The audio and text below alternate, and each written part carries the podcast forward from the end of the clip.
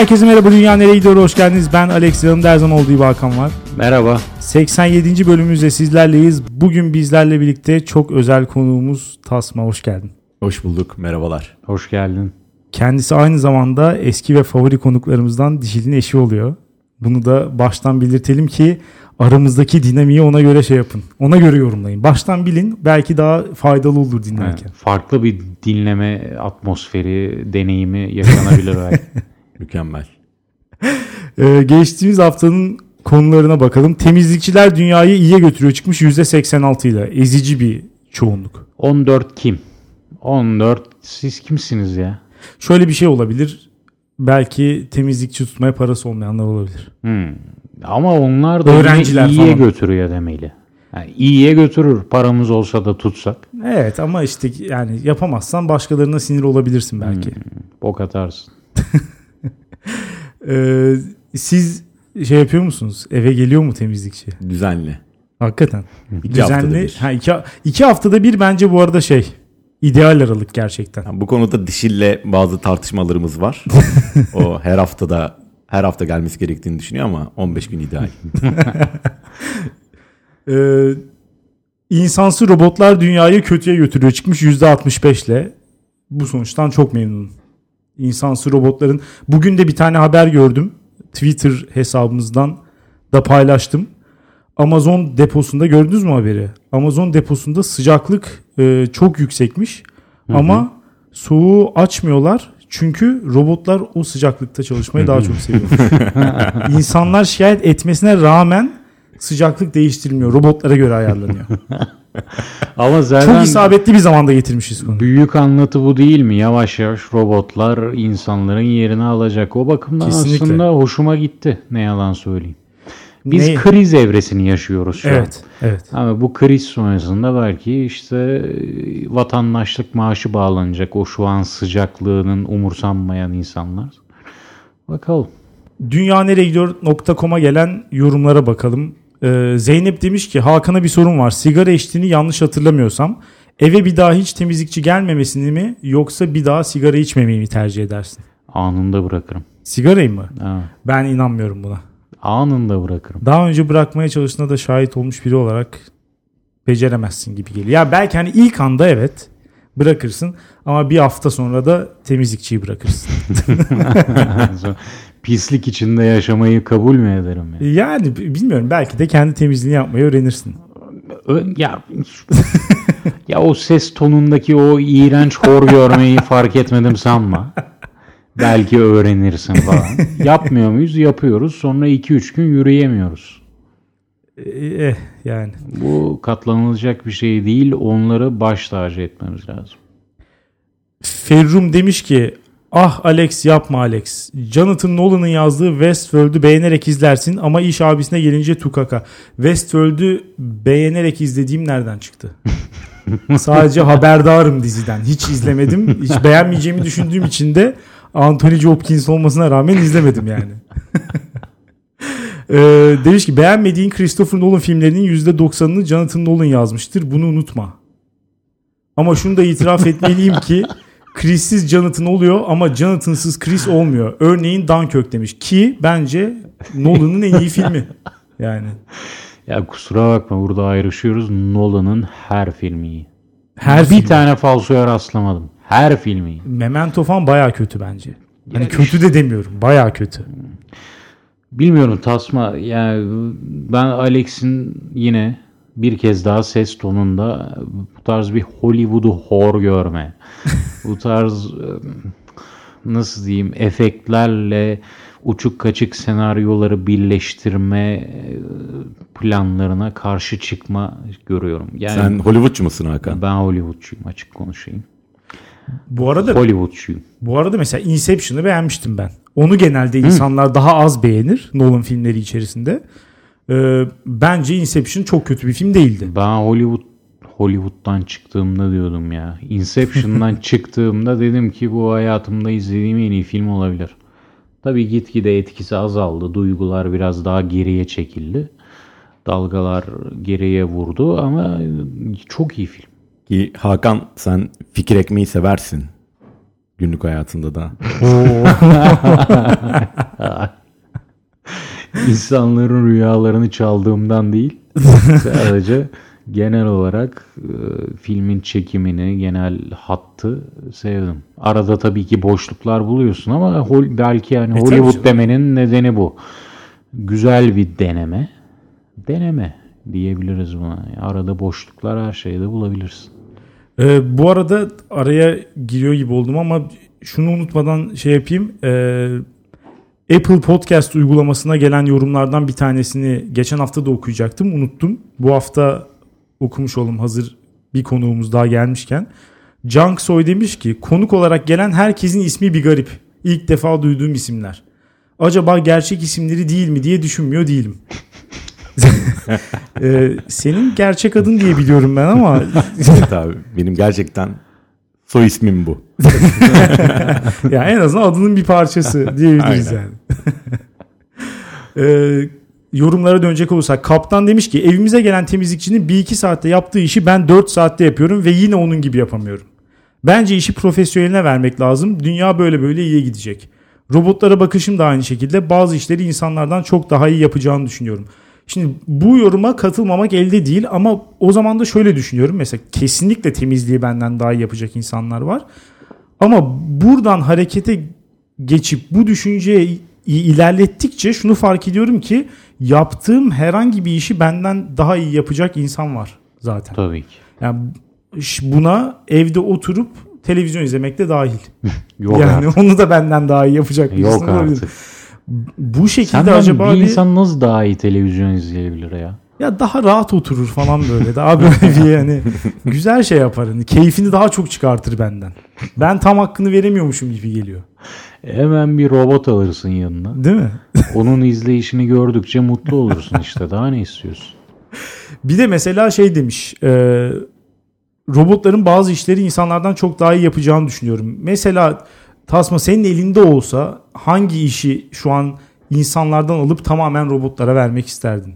Olduğu gibi o, o işte bir daha insanlar çalışamayacak artık. Valla çok güzel soru. Satış işine. Gerçekten komple insanlardan alıp müşterilere bakma, müşterileri yönetme, onlara fiyat verme. Komple robotlar yapsın bu işi. Ben işsiz kalmış olurum ama yapacak bir şey yok hayat. Hakan senin Futbol.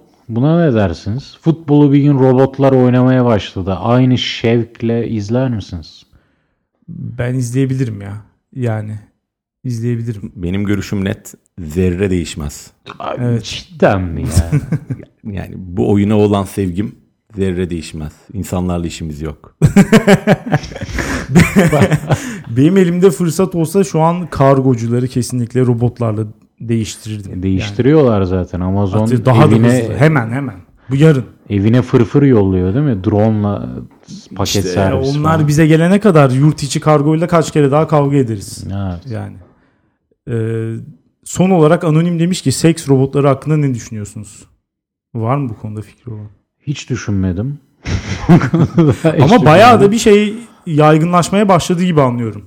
Ama bu arada bunun e, tohumu çok eskilerde atıldı biliyorsun. Bir Kemal Sunal filminde Fatma Girik paketten çıkıp Evet. onu izlediniz herhalde. Hepimiz izledik. O benim korkulu rüyam. Yani Fatma Girik'in o rolle izlediğimden beri robotlara karşı bir antipatim var diyebilirim. Biraz gergindi. Hatta sekse karşı. Yani çünkü öyle bir tipi var ki o seks robotunun insanı her şeyden soğutur. Hayattan soğutur ya. O ne kadar donuk bakışlar. O ya bir gün robotlar dünyayı ele geçirsin ama Fatma Girikler geçirmesin bu dünyayı ele. Peki çok canlısı gelse o da bir riskli değil mi? Ben biraz şey görüyorum bunda. Sakınca görüyorum seks robotu. Çünkü mesela şöyle bir şey var. Ee, ya bilmiyorum herkesin her istediğini her an elde etme şansının olması bir problem yaratır gibi geliyor bence dünyada. Şu an mesela bu ciddi bir motivasyon kaynağı. Özellikle de işte erkekler için. Daha e, ne diyeyim mesela daha medeni olmaları için, daha kibar olmaları için, daha fazla işte e, başarı elde etmeye çalışması birçok şey için bir motivasyon kaynağı. Bunu bırakırsa insanlar ha- ya dünyadaki insel sayısının ciddi bir şekilde artabileceğini düşünüyorum mesela. Onlar yani ş- şu an eskiye göre çok daha fazla insel olmasının sebebi zaten hani porno çoğunlukla. Buna bu kadar tutulan insanlar seks robotu çıktığı zaman bir de mesela şöyle bir şey var. Ondan her istediğini anında alabildiğin için insanlara da bu şekilde davranmaya başlayabilirler gibi geliyor. Ben ama ilişkilerde yani insanların ilişkilerinde aseksüelleşmesi kötü bir şey mi çok emin değilim. Yani o cinsellik arzusu ve bu sebeple insanların yönelttiği davranışlar tamamen de pozitif değil. Ne açıdan? Yani ha- hangi kısmı negatif? Seksi sevmesek daha iyi mi olur diyor. Aynen evet bir nevi öyle. Seks için insanlara ihtiyacımızın kalmaması daha iyi olabilirdi ki Dişil de şu an bu ortamda ama zor açıklamalar. Bu arada ben de diyecektim ki bence Tasma bu konuda seks robotları konusunda pozitif olur diye düşünüyorum. Çünkü az önce sorduk ya futbolu robotlar oynasa buna olumlu bakarım dedin. Bana seks de öyle geliyor. Çünkü ben futbolu robotlar oynasa bir negatiflik hissederim. Çünkü oradaki o insanların çatışması, rekabeti falan ayrı bir haz veriyor. Ama şimdi robotları da aynı kefeye koyarsan an mesela robotla sevişen insanın yani bir noktada ya bu karşımdaki insan değil hissine kapılacağını düşünürüm. Ama mesela Tasma futbolu izlerken ya bu savaşanlar insan değil robot hissine kapılmayacağını anlıyorum. O yüzden seks robotlarına senin pozitif bakacağını hissetmiştim ama sen farklı bir yönden girdin. aynı kapı, aynı şeye çıktık sanırım ama farklı yollardan. O zaman hazır futbol demişken bu haftanın konusuna geçmek ister misin Tasma? Hemen başlayalım. Ya benim toplum içinde taraftarlığın tabiri caizse itin götüne sokulmasıyla problemim var. Ya ben taraftarlığın, bu tutkunun hakikaten insanların hayatını çok kolaylaştırdığını, güzelleştirdiğini ve somut, mantıklı, rasyonel sebeplere dayandığını düşünüyorum. Yani futbol üstünden çok kısaca anlatmam gerekirse yani benim haftada 4 saatimi neye ayıracağım, hangi zevkle ilgileneceğim ve o 2 saatin, 4 saatin bana ne kadar bir keyif getireceği ve benim hayatımı nasıl yönlendireceği belli.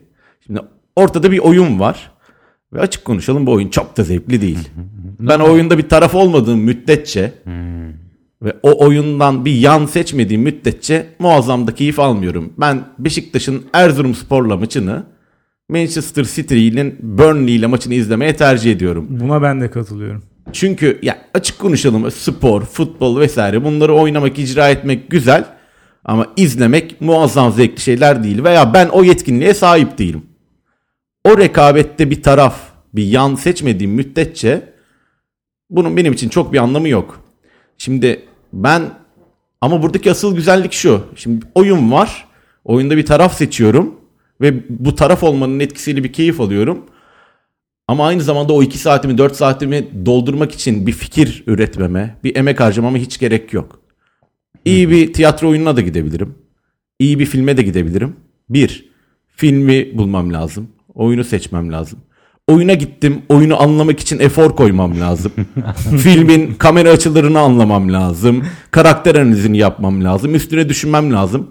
Bana hap gibi mükemmel, kafamı yormadığım, sadece topun peşinde sürekli takip ettiğim, hiç de bir şey düşünmediğim bir 4 saat hediye ediliyor ve bunu taraf ve taraftar olmaya borçluyum. Ya bundan mükemmel bir şey var mı bu hayatta? Bu niye anlaşılmaz ve sapkın bir tercih olarak sunuluyor toplumun aydın kesiminde? Sapkın belki şu yüzden denebilir. Çok duygu yüklü ya. Mesela az önce dedin bir oyuna gitmem gerekse seçmem gerekiyor. Taraftarlıkta seçme ortadan kalkıyor. Sen nasıl Beşiktaşlı olduğunu hatırlıyor musun? Hatırlamıyorum güzel tarafı da o zaten. Zamanında benim için birileri seçmiş. Seçmeye ihtiyacım yok. Zaten bu hayatta yeterince karar alıyorum yeter. Bana daha fazla karar aldırmayın.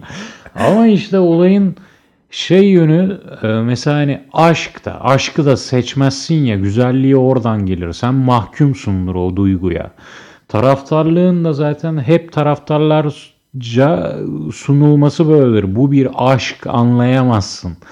Çünkü seçmemiş adam. Seçilmeyen şey sende mevcut olunca daha bir duygu yüklü yaşıyorsun. Ama halbuki baban Beşiktaşlı diye Beşiktaşlısın. ya %90 için konuşuyorum. Yani halbuki işin başlangıç noktası tohumu bu kadar fevri atılmış bir durum. Ama sonrasında yaşattıkları sana o konuda katılıyorum. Taraftarlığın yaşattığı duygular başka hiçbir şey yaşatamayabilir. Evet bence orada hangi takımın taraftarı olduğundan ziyade herhangi bir takımın taraftarı mısın? Yani bu bence insanlar arasındaki farkı. Yoksa işte hani bu çok deneniyor.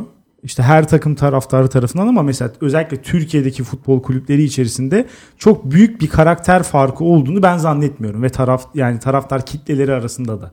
Yani belki hani miniskül şeyler olabilir birbirinden ayıran benzerlik kümeleri olabilir. Ama hani çok ciddi bir şey yok açıkçası. Zaten hepsi aynı şehrin takımı. İşte öyle diyorsun. Çok karma sosyokültürel şeyler. Yani işte Fenerbahçe zenginlerin takımı falan diyemezsin. Yani işte şunların takım, bunların takımı dersin ama hani doğru olmaz hiçbir zaman. İşte- Öyle bir algı olabilir sadece. Olmaz ama bu olayın Dota karakteri de hoşuna gitmiyor mu? Dota benim Dota e, örneklerime e, Bir takan arkadaş gerekirse. arkadaşa bu yorum onun için. Mesela şu yok mu? Beşiktaş e, emekçi takımı, Fener Burjuva takımı, Galatasaray aristokrat takımı. Yani var mı böyle Açık bir şey? konuşayım bir Galatasaraylı olarak ben bu her zaman hoşuma gitmiştir. Ya bence bunlar En rezil duygularımızı, dürtülerimizi yaşamamız gereken alan olarak ben de sporu seçtiğim için o her zaman Galatasaray'ın aristokratlıkla bağlantısı açık konuşayım benim hoşuma gitmiştir. Kimisi Beşiktaş'ın emekçiliğinde bir tat bulur. Ama ben de o en rezil içten duygumu Galatasaray'ın aristokrat, aristokratlığında yaşıyorum. Halbuki bana sorsan o cemaat yapısı falan rezalet. Hani böyle karşı çıkarım. Ama bir yandan da o Galatasaraylının elitliğini hep sevmişimdir. Artık koptum ilgilenmiyorum ama inşallah kapısına şey koyarlar demir anahtar ne o ya Kilit vururlar. kilit kapısına. vururlar.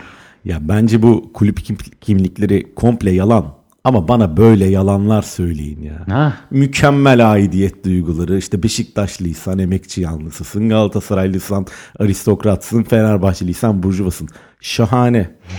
değil mi? Ama uymayanları ne yapacağız? Ama çıkıyor. onlar özdeşleşemiyor. Öyle bir problem var bence. Ya özdeşleşirler Daha o zaman ya. ortak şeyler bulmamız gerekir. Ya hayır sonuçta Onlar açık tribüne taraftar 30-40 lira zor denkleştirip giden adama sen aristokratsın desen de inanacak mı buna yani? Ruhun öyle diyecek. Ee, yani çok da inanmayacak ama. Mesela bizim işte Galatasaray'dan bakacak olursak ondan sonra şeyler başlıyor. İşte liseli, liseci, taraftar Hmm. ayrımları falan. Bunlar da mesela oradan çıkıyor. Nerede elitizm? Öyle olsa herkesin o zaman şeye okey olması lazımdı. Lisenin şeyin üstünde durmasına, kulübün üstünde bir işte hakimiyet kurmasına falan herkesin okey olması. Ama istemiyor insanlar. İşin tadı da bu tartışmalarda çıkmıyor. Bir Fener'de böyle bir tartışma yaşıyor musun? Yaşamıyorsun. Bir Beşiktaş'ta yaşıyor musun? Yaşamıyorsun. işte ya hepsinin bir tadı ayrı. Ona göre de seçiyorsun demeyeceğim çünkü dediğimiz gibi burada bir seçenek yok. İçine atıldığın ortamın tadını çıkarıyorsun. O ortamdaki tartışmaların, farklı çizgilere bölünmenin falan. Hep bölünmez. Yani spor bölünme üzerine değil mi? Taraftarlık öyle kesinlikle. Ve genel olarak spor da öyle. Zaten taraftarlığın ön plana, en ön plana çıktığı alanın spor olması tesadüf değil. Sporda da kazanan var, kaybeden var. Bir oyun var, bir kurallar belirleniyor ve kuralları illaki bir tarafı kazanan, bir tarafı kaybeden seçiyor. Dolayısıyla bir taraf yani çizgilerle net bölünüyorsun. Bu bölünmeyi sporda yaşamak bence güzel bir şey. Ama yani millet bir anda spordaki rekabet duygusundan alıyor onu. Kapitalizmde rekabet iyidir falan. Hayatın her alanından her alanına yaymaya çalışıyor. Bu sefer boku çıkıyor yani. Spor takımı tuttuğu gibi siyasette parti tutuyor. Spor takımı tuttuğu gibi atıyorum STK tutuyor. Ona göre ideoloji tutuyor falan. Problem orada başlıyor. En rezil duygularımızı sporda yaşamalıyız. Evet bu kısmına katılıyorum. Bence taraftarlığın yani spor taraftarlığının böyle bir işte rehabilitatif etkisi de var. Yani çünkü mesela geçen gün bir tane yazıda okumuştum. Ee, insanların doğasında başkalarının üzüntüsünden keyif almanın var olduğunu savunan bir yazıydı. Mesela 4 yaşındaki çocuklar dahil e, özellikle karşılarındaki kişinin haksız olduğunu veya kötü biri olduklarını düşünüyorlarsa onun acı çekmesinden keyif alıyorlar ve tercih ediyorlar acı çekmesini. Hani Tabii ki. şey demiyor. ço- 4 yaşındaki çocuk olmasına rağmen ya o da hani evet kötü biri olabilir ama yapma demiyor. Tam tersi izlemek istiyor. Aynen. Şimdi bu duygu bizim eğer içimizde varsa bunu ben taraftarlıkla e, tatmin etmeyi çok iyi tercih ederim. Neden? Çünkü mesela işte bugün Fenerbahçe 17. ligde. Müthiş. Şimdi, ve bugün yine berabere kaldı yine 17. Hakikaten mi? Evet bu arada. Rezalet. On, şimdi mesela bu yani Fenerbahçe'nin kötü durumda olması bana inanılmaz bir keyif veriyor. Zaman zaman itiraf edeyim Galatasaray'ın iyi durumda olmasından daha fazla keyif veriyor. Zaman zaman itiraf etme bence her zaman. Yani Sporda bu benim için öyle. Ben şike sürecinden beri iyice koptum futboldan. Artık maç izlemiyorum ama yani Galatasaray'ın iyiliği kötülüğü umurumda değil. O yüzden geriye tortu kalan şey Fener'in kötülüğü. Yani işte onu görmek istiyorsun çünkü. en dipte kalan şey yani anti Fenerbahçelilik. İşte etrafındaki insanların sosyal hayatında ya da işte toplumun bir kesiminin ya da işte iş arkadaşlarının falan filan bunların acı çektiğini görerek keyif almaktansa hani burada soyut bir camianın kötü durumlara düştüğünü görüp keyif almak bence çok daha güvenli bir yöntem. Evet ya Mesela ötekinin, böyle bir şeyi tatmin ediyor duyguyu.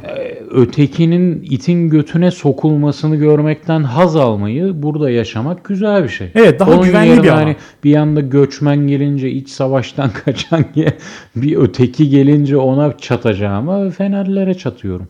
Evet. Ama tabii burada bilmiyorum Tasma katılır mısın ama bokunu çıkaranlar niye çıkarıyor? Bu duygu yüklülüğünden mi taraftarlığın? Ya bu işin ortası yok mu? İlla Mr. Spock veya en dip hani Rambo, Fenerli Rambo mu olacağız? Yani bu ikisinin ortası yok mu?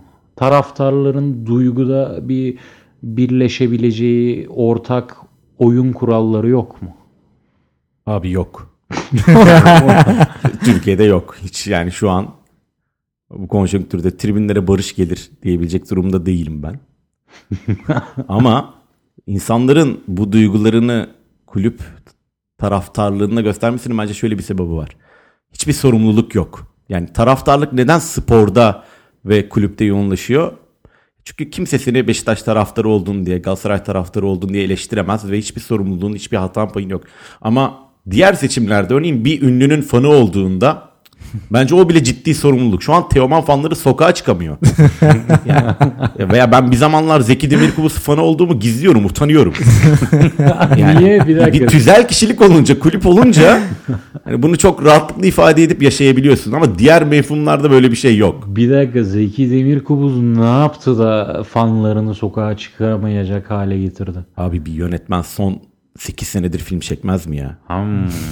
Ya niye böyle bir baskı olsun ki adamın üstünde? Adam içine kapanmış. Hocam adam yönetmen. Yani işi bu. Hmm. Kamusal bir rol de bulunuyorsa sürekli bulunmak zorunda mı diyorsun? Görüyorsun işte ben taraftarım. Zeki Demirkubuz taraftarıydım. Beklentilerimi karşılamadı. Bizi rezil etti. Spordaki gibi, gibi değil. Hemen caydım. Spordaki aidiyet çok farklı. Hemen şeye geçtin değil mi? Nuri Bilge Ceylan Aynen aynen. geçtin. Ağlat Ağacı çok iyi film abi. Evet, o Ağlat bir de Ağacı. Avrupa'da da iyi temsil ediyor bizi mesela öyle bir şeyde. Ya bilmiyorum diğer yani spor harici fanlıklarda da e, şu var bir insanın mesela siz hiç evinize ünlü bir insanın fotoğrafını astınız mı? Hayır. Bunu şeyden al, Atatürk'ten al, ünlü bir yazara götür, oradan ünlü bir şarkıcıya götür, ünlü bir müzik grubuna götür. istediğinize götür. Ünlü olsun olmasın hatta onu da çıkarıyorum. Yani böyle bir fanlık yaşadınız mı hayatınızda? Futbol dışında hayır. Hayır mı? Ben galiba Britney Spears fotoğrafı asmıştım o zaman itiraf edeceğim. Toksik- Kaç yaş aralığında ama? Ergenliğe tam girdiğim zamanlar olabilir. O Yani evet o anlaşılabilir. toks- toksik Britney'den mi bahsediyoruz yoksa Come on baby give me a Hit me, kiss, baby, ha, one more time. time'dan mı bahsediyoruz? O biraz daha çocuksu bir sevgi. O iki Britney bambaşka çünkü. Tabii, ben hatırlıyorum MTV'de izliyordum. Bir Britney var ki Hit Me Baby One More Time'da klipte öpüşürken ha, çok utandım diyen bir de seneler sonra karşımıza hostes kılığında toksik uçakta çok affedersiniz bin bir kılığa giren bir Britney var. Ama o klipte en çok iz bırakan sahne tabii ki maskenin çıkarılış sahnesidir zaten. Bilemedim Tasma. Senin fantazilerine adım atıyoruz gibi geldi. Hemen adı geri adım atalım. atalım, atalım, atalım.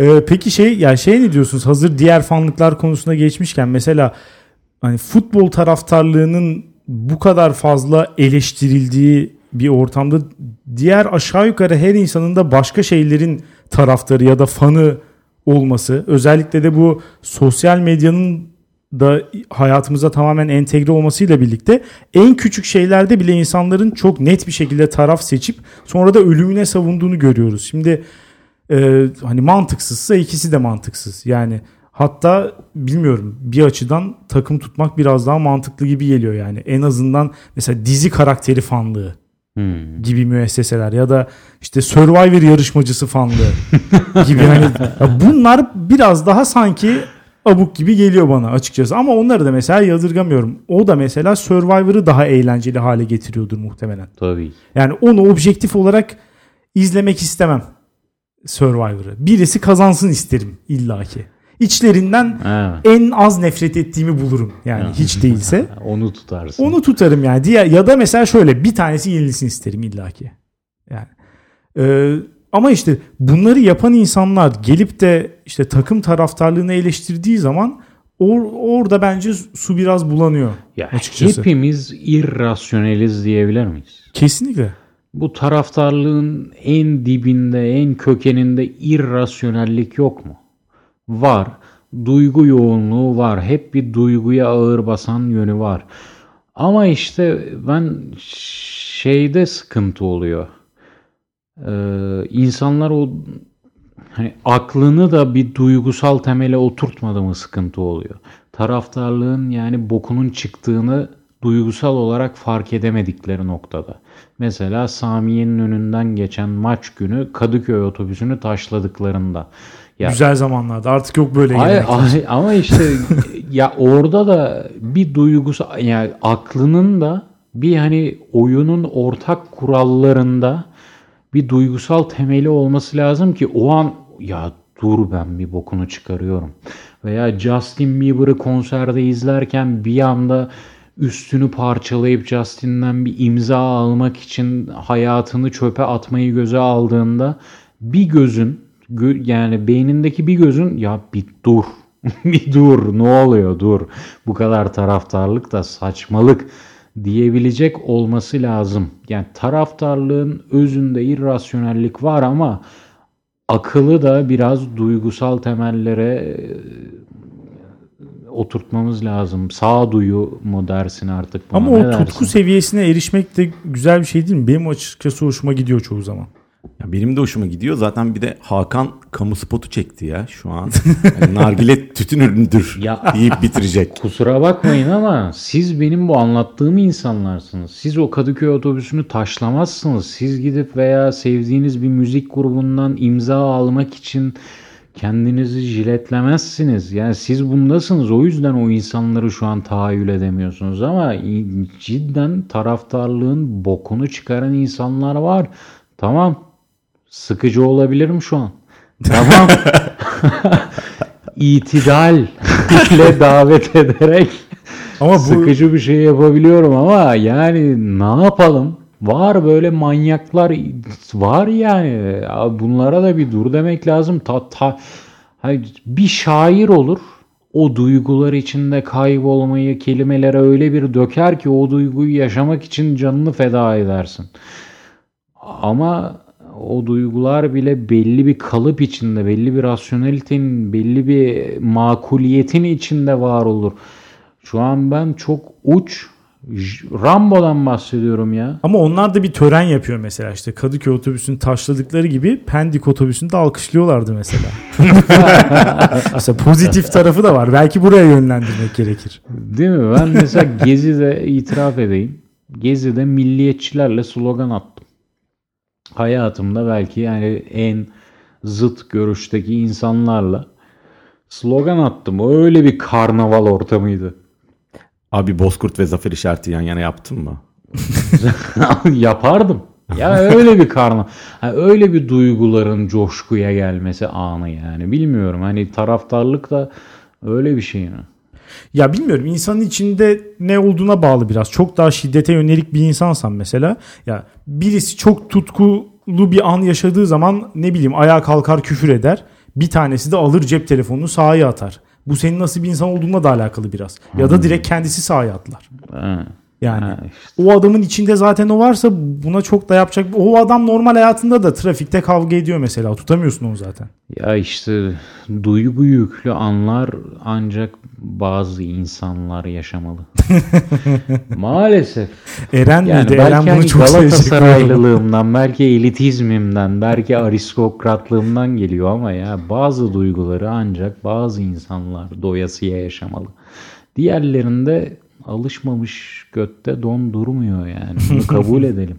Çocuğunuzu mesela takım tutmaya teşvik edecek misiniz? Zaten etmene gerek yok. Çocuk seni rol model alan bir e, varlık olduğu için muhakkak takım tutmak isteyecektir diye düşünüyorum. Ben takım tutmazsa onun için üzülürüm. Yani hakikaten daha kolay bir eğlence yok. Evet Yani evet. bu eğlenceden mahrum bence. kalmasını istemem. Ama mesela geliyor çocuğun diyor ki baba ya ben futbol değil ben tiyatroya gitmek istiyorum ve ben senin o tiyatro seçiminde yaşadığın zorluğu yaşamıyorum. Hepsi benim hoşuma gidiyor. Ondan ona bu sana nasıl maç izlemek kolay geliyorsa bu da bana kolay geliyor o tiyatro analizleri diyor. Alternatif değil ya ikisi. Bence de alternatif değil abi. Haftada 168 saat var. Hepsini mi tiyatroyla dolduracak? Bence de bu ay- yok Ee, öyle alternatif olarak kurmak istemedim. Çok entelektüel, çok aydın falan insanlar da takım taraftarlığı ayrı bir şey. Bizden mi bahsediyorsun? Yani. Evet, kesinlikle. Çok teşekkürler Hakan.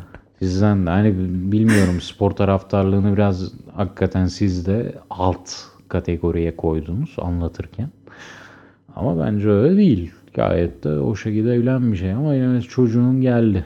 Onun için mi üzülürüz? Bu zevki yaşayamayacağı için, mahrum kaldığı için. Hem onun için üzülürüm hem de kabul edelim. Galiba her erkeğin hayali çocukların elinden tutup maça götürmek. Kendim için de üzülebilirim. Hatta çocuğa dair tek hayalim bu olabilir açık konuşmak gerekirse. Güzel bir vakit geçirme yöntemi ama hakikaten. Çocukla çocukla maça gitme. Ben babamla maça gittim mi diye bir düşünüyorum. Çok az gittim ya. Biraz daha küçükken gitsem daha iyi olabilirdi açıkçası. Ben en küçükken amcamla gitmiştim. Yeni açıkta şişeye işemiştim. Çünkü o zaman henüz mesane kontrolü o kadar yok. Evet. O zamanlar maça götürmüşlerdi beni. İyi işte fena değil. Can, benim travmam babamla gittiğim maçlar. Çünkü babam futbol hakemi Oo. ve ya ne yazık ki Olayın zevkini kaçırıyor. Aynen evet. Tüm bu duygulardan arınmış. Sadece güzel futbolun peşinde bir futbol dilencisi. Yani hiçbir zevki olmuyor yanında. Çok sinir bozucu hatta çoğu Kesinlikle, zaman. kesinlikle. Bu arada benim babamda da şöyle bir şey var. Maça çok gitmedim ama bir sürü maçı neredeyse hepsini beraber izliyorum. Ya onunla da maç izlemek çok sinir bozucu. Çünkü aynı takımı tutmamıza rağmen yani sürekli olarak öyle bir yorum fırtınası içinde ki şöyle söyleyeyim. Mesela bir kişi Galatasaray'ın mesela maçları izle skorlardan haberdar olmasın. Ya da işte puan durumuna falan bakmasın. Sadece babamın yorumlarını dinleyip sonra de ki mesela Sizce bu adamın tuttuğu ve bahsettiği takım kaçıncı sıradadır? Ligi kaçıncı sırada tamamlamıştır? İstikrarlı olarak şampiyon olduğumuz seneler dahil hepsine der ki 18-15 arası. Ya Çünkü hep en kötü takım, hep karşı takım çok daha iyi. Biz gol attığımızda tamamen şans. İşte karşı takım gol attığı zaman zaten belliydi falan. Hani hep bir negatiflik fırtınası ile izliyoruz maçı dayanamıyorum. Yahu peki Allah aşkına lütfen çocuğunuz olursa farklı takım tutturun ya. Hatta en negatifini. Sen Alex Fenerli yap çocuğunu. Sen Tasma ne yap bilmiyorum. Beşiktaş zaten üçüncü küçük çocuk olduğu için. ya kim kimin karşına Senin de fanatikliğin kabardı galiba şu an. Bilmiyorum. Hayır, Beşiktaş kim alırsa alsın onlar zaten fasulye. Onu geçiyorum. Ama yani zıttı yapın ya. Yani bu takımdaşlıktaki baba oğul ilişkisini bir kıralım. Bakalım ne oluyor. Takım tutmanın zevki kalıyor. Çok var canım babasından farklı takım tutan böyle şeyler işte Onlar amcası dayısı falan yani. sonuçta bir şeylerden buluyor. Ya da işte e, okulda mesela bir rol model belirliyor gidiyor onun takımını tut- Hmm. seçiyor. peer pressure sonucu bir takıma yönelenler. Oluyor, Ama oluyor, işte evet. onlar genelde zaten fanatik olmayan tipler. Hani ortamda network için takım tutuyorum muhabbeti yapan tipler. Hocam geleceğe dair ve çocuğuma dair tek bir ricam var. Full tiyatroyla da ilgilenebilir. Sporla da ilgilenmeyebilir. Okey ama lütfen bana gelip futbol kitlelerin afyonudur baba. baba 3F. Fado, futbol fiesta. Hakikaten tokatlarım. Yani toplumda dayanamadığım şey bu yaklaşım. Wow, genius. Peki Ya. bu daha günlük günlük hayat fanatizmlerine dönecek olursak mesela bugün bir şeye rastladım orada yine e, aynı şey oldu. İşte bu Vedat Milor açıklamış işte bir tane rehber kurmuş gördünüz mü onu bilmiyorum. E, işte iyi restoranları tavsiye ediyor rehberde. Düzenli olarak da ziyaret ediyormuş. Belli bir insanların üye olduğu bir ağ kurmuş falan sürekli olarak böyle yeniliyorlar. Sonra bir sürü şikayetin sonucunda gidip denetlemişler ve işte Akali isimli hamburgerciyi listeden çıkartmışlar. Bunun altındaki yorumları okuduğunuz zaman yani işte burada bile fanatikliği görebiliyorsun. Hamburger yemeye gittiğin bir restoran. Bu kadar basit bir şey. Burada bile adam mesela bir kısmı diyor ki nasıl yaparsın? Hani burası dünyanın en iyi yeri nasıl olur falan.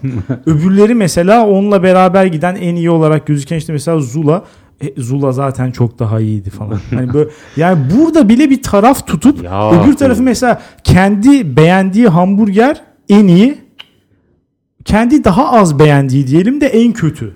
Ya buraya kadar varmasına ne gerek var işin? Alex. Bunu hakikaten anlayamıyorum. Yapma, yapma Alex ya bu insanların kimliğinin bir parçası. O gittikleri hamburgerci, o gittikleri kafe, o nargile içtikleri kafe. Ya bu o, kadar müdavimcilik var mı ama yarın da başka yerde burger yiyeceksin. O öyle şey mi olur? Ne kadar mesela hani yemekçiler spesifikleştikçe insanların kimlikleri de spesifikleşiyor. Dediğin gibi şu hamburgerci benim yerim.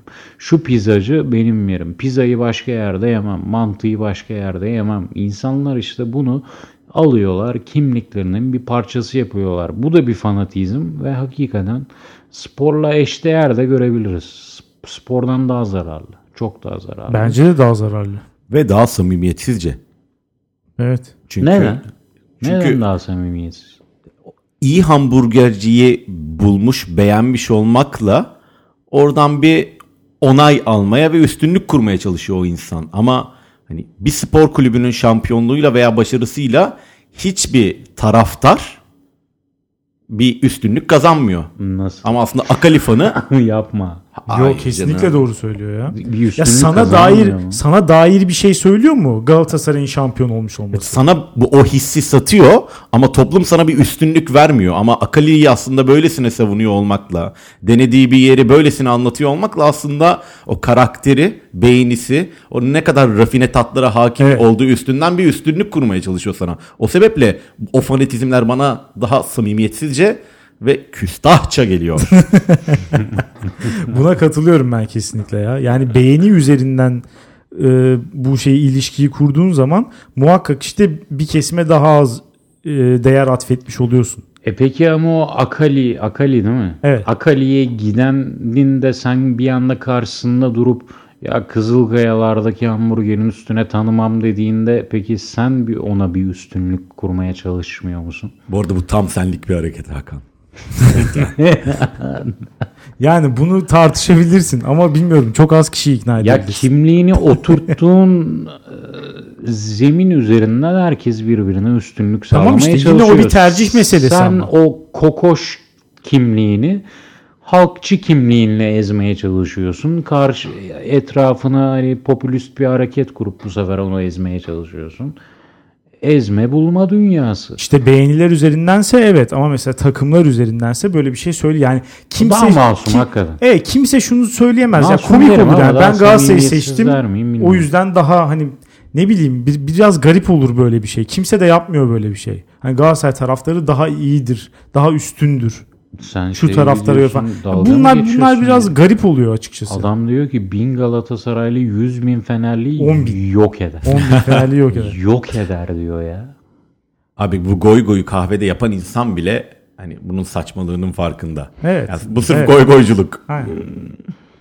Diğeri daha bir sınıfsal kimliğe giriyor ama dediğim gibi yine Akali'ye giden de leş ama e, ya ben de sizin tarafınızdayım tamam mı? hani bir taraf seçeceksek ben de sizin taraftarınızım ama orada dediğim gibi tek taraflı işlemiyor işler. Akali'ye giden ne kadar üstünlük sağlamaya çalışıyorsa onun karşısına çıkan Kızılkayalarca da o bir o kadar üstünlük sağlamaya çalışıyor. Herkes kendi zemininden sağlamaya çalışıyor. Tabii bir de şu an şey de var ya mesela hani tersine bir akım da var açıkçası. Lümpenlik övgüsü de var. Mesela Yani işte, evet. işte yani ne kadar sanat filmi öven varsa bir o kadar da inadına çakallarla dans öven var. Ha. Yani böyle bir akım da başladı açıkçası. O yüzden dediğin muhakkak çıkar ortaya. Yani mesela işte Akali'dense ben büfedeki Pınar burger etiyle yapılan daha güzel falan diyen ve bir sürü hani taraftar bulacak bir görüş de vardır. Mesela muhakkak. yine vejetaryen ve veganlara karşı hareket bence bunun en güzel örneği olabilir. Çünkü vejetaryen ve veganlara karşı hareket şu yüzden karşı. Siz bize üstten bakıyorsunuz. Siz hayvan hakları da savunuyorsunuz. Her şeyi savunuyorsunuz. Ama bu sefer karşı taraf ne yapıyor? Bir toplumu arkasına alarak sürekli dalga geçiyor. Sürekli Evet. eziyor vejetaryenler ve veganları. Şu an hatta o Senin geçti yaptığın bence ne? şeyi. Evet. Yani Kesinlikle geçti. aynen vejetaryenlara üstten bakmak emin olun vejetaryenlerin diğerlerine üstten bakmasından daha çok. Daha çok Kesinlikle artık. Evet. daha çok. Evet. Durdukları yerde dalga geçiliyorlar. Ama bir şekilde işte güç dinamikleri işliyor. O zaman burada da taraflarımızı belirleyelim. Taraftarlık dünyayı iyiye mi götürüyor yoksa kötüye mi tas mı? İyiye götürüyor. Hakan.